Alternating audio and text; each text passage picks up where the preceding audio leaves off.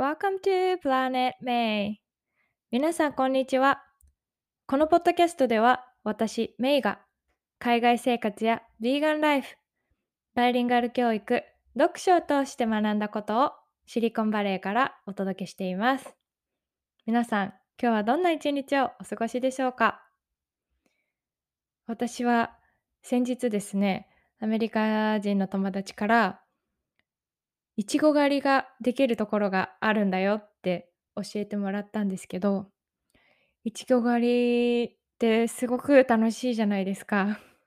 楽しいし、新鮮ないちごも食べられるし、もうほんとに最高ですよね。あの、ぶどう狩りとか桃狩りとかももちろんそうなんですけど。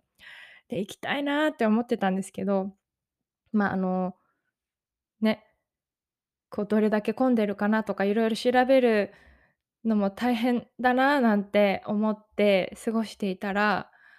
あの、週末に会ったお友達がですね、「ファーマーズマーケットに行ったからついでに買ってきたんだよ」って言って、いちごとか、あとブラックベリーとかをプレゼントしてくれて、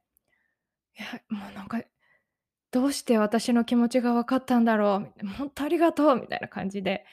あの、ありがたくですね、新鮮ないちごをいただきました。なんでいちごってあんなに美味しいんでしょうね。はい。はい。今日はですね、え、才能と選択ということについてお話ししたいと思います。これは、えっと、世界最大級のオンラインショッピングサイトのアマゾンの創業者、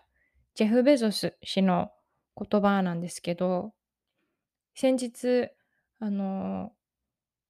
ジョフジェジェフ・ ベゾス、ピーチをした動画をですね、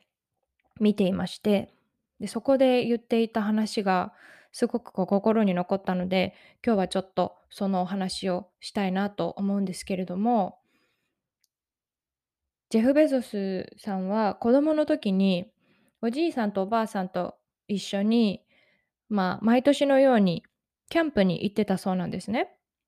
で、キャラバンっていう、こう、何百台、300台とかのキャンピングカーが一緒になって、え、次か次の町へ、次のキャンプサイトへってこう移動しながら、いろんな、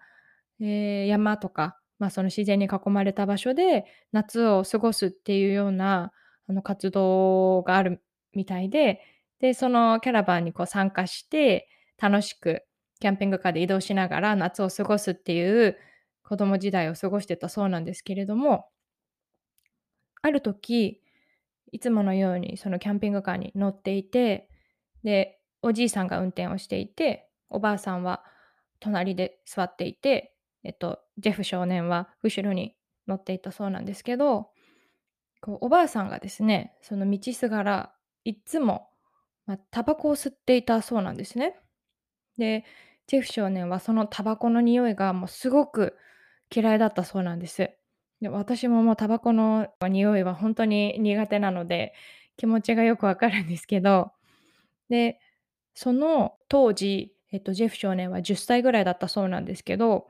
何かにつけてこういろんな数字を組み合わせて計算をするっていうことが大好きだったそうで、例えばこうガソリン代がいくらだったから、えっと、1キロでどれぐらい走ってるっていうのを計算したりとか、食費にこれぐらい全てかかっているっていうような計算を出したりとか、別に誰に頼まれたわけじゃないんだけれども、そういう風な計算をするのが大好きだったそうなんですね。で、たまたまその時に、なんかあるキャンペーンかなんかで、タバコを吸うたびに数分寿命が縮むっていうような言葉をこう目にしたそうなんです。だから、その時にジェフ少年は、あ、じゃあこれはおばあちゃんのために、ま、どれぐらい彼女がタバコを吸って寿命を縮めているのかっていう計算を出してあげようって思いついたそうなんですね。で、まあ、その発想も、ね、10歳ですごいなって思うんですけど、それを、あの、思いついたら、そこから彼は、ま、おばあさんが1日に何本タバコを吸うのかとか、あと1本のタバコを吸うのに何口で吸い終わってるのかとか、なんかそういうのを観察して、で、まあ、そのキャンペーンで言ってたデータと、こう照らし合わせて、彼女がどれぐらい寿命を縮めているかっていう計算式を解いたそうなんですね。で、その計算ができて、まあ、彼はすごい達成感に満ち溢れて、こうおじいさんとおばあさんに「ねえねえ、分かったよ」って、おばあちゃんが一口で2分間寿命を縮めてるなら、これまででもう9年間寿命を縮めたことになるよみたいなことを言ったそうなんですよ。で、ジェフ少年はその時、まあ、いつも優しいおじいちゃんおばあちゃんは、きっと自分のこと褒めてくれるだろうと思ったそうなんですね。あ、もうなんて賢いんだろう。ね、もうそんな計算ができるんだねとかっていう風に言ってもらえると思ってたんですけど、彼が予想してた反応は全然返ってこなくて、反対におばあさんは泣き出してしまったそうなんですね。で、彼はびっくりして、今までそんなことね、起きたこともなかったし、なんでだろうってわからなかったそうなんですけど、で、おじいさんはね、いつもとてもまあ知的で、あの寡黙な人だったそうなんですけど、その運転席で聞いていて、で、突然車を、まあ、路肩に止めて、で、車をね、おじいさん降りたそうなんですね。で、後ろに乗ってたジェフ少年もね、車の外に出るようにってこう合図したそうなんです。で、ジェフ少年は、ああ、おじいさんに怒られるのかなって、今までね、怒られたことなんかなかったけど、きっと車に戻ってね、おばあさんに謝りなさいって言うんだろうななんて思ってたそうなんですけど、そしたら、おじいさんが何て言ったかっていうと、お前もいつかわかるだろう。賢さは才能で、優しさは選択なんだよって言ったそうなんですね。賢いっていう、そういうね、計算ができるとかっていう、その生まれついての才能は持って生まれたものだけれども、優しさっていうのは自分で選ぶべき選択なんだよっていう風に言われたそうで、こう生まれついての才能って努力を必要としないことが、まあ、多いじゃないですか。もうすでにできるっていうか、他の人よりも優れていたりとか、あの得意だっていうこと、もう必死に練習したりしなくても、ささっとできるような人によってそれぞれ才能があったりすると思うんですけど、でその才能は努力を必要としない反面、生きていく中で、こう、私たちは傲慢にしてしまって、自分の才能にうぬぼれると正しい選択をすることができなくなるっていうふうに、まあ、言っていて、うん、なんかこのお話も計算もおばあさんのためだったけれどもそれは本当に彼女が望んでたものなのかっていうその優しい選択だったのかって言ったら、まあ、そうじゃなかったっていうことじゃないですか。私もこう人に優しくしようっていう選択をしたいなって思いますし、ね、人に優しくするっていうのは今からでも選択できることだしやっぱり自分が人に優しくするとそれは相手のためだけじゃなくって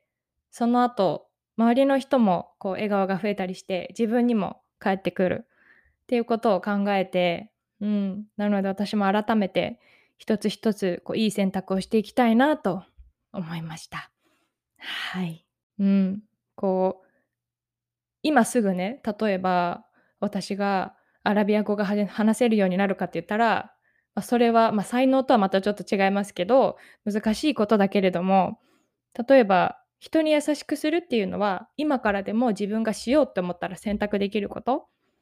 だから、プラネットメイではラジオへの皆様からのご質問、感想、ご意見などいつでもお待ちしています。そして、6月27日、日本時間の27日にオンライン映画会をまたやろうと企画していますので、その情報などは LINE にて先行配信していきますので、ぜひぜひ LINE のお友達登録の方よろしくお願いいたします。もうこのオンライン映画会は本当に楽しいですし、なんかいろんな場所から同じ映画を見て、それについて語るっていうのって、なんか今この時代に生きてるからできてることなんだなって、まあ毎回思うので、あの、ぜひぜひ、こう、ま、ビーガンの映画をね、また紹介したいなと思うんですけど、興味がある方はぜひ、あの、LINE の方で映画界希望っていう、あの、一言打っていただいて、メッセージいただけたら詳細を送らせていただきたいと思います。それでは皆さんからの声を楽しみにお待ちしております。今日も最後まで聞いてくださってありがとうございました。素敵な一日をお過ごしください。また次回の配信でお会いしましょう。See you next time!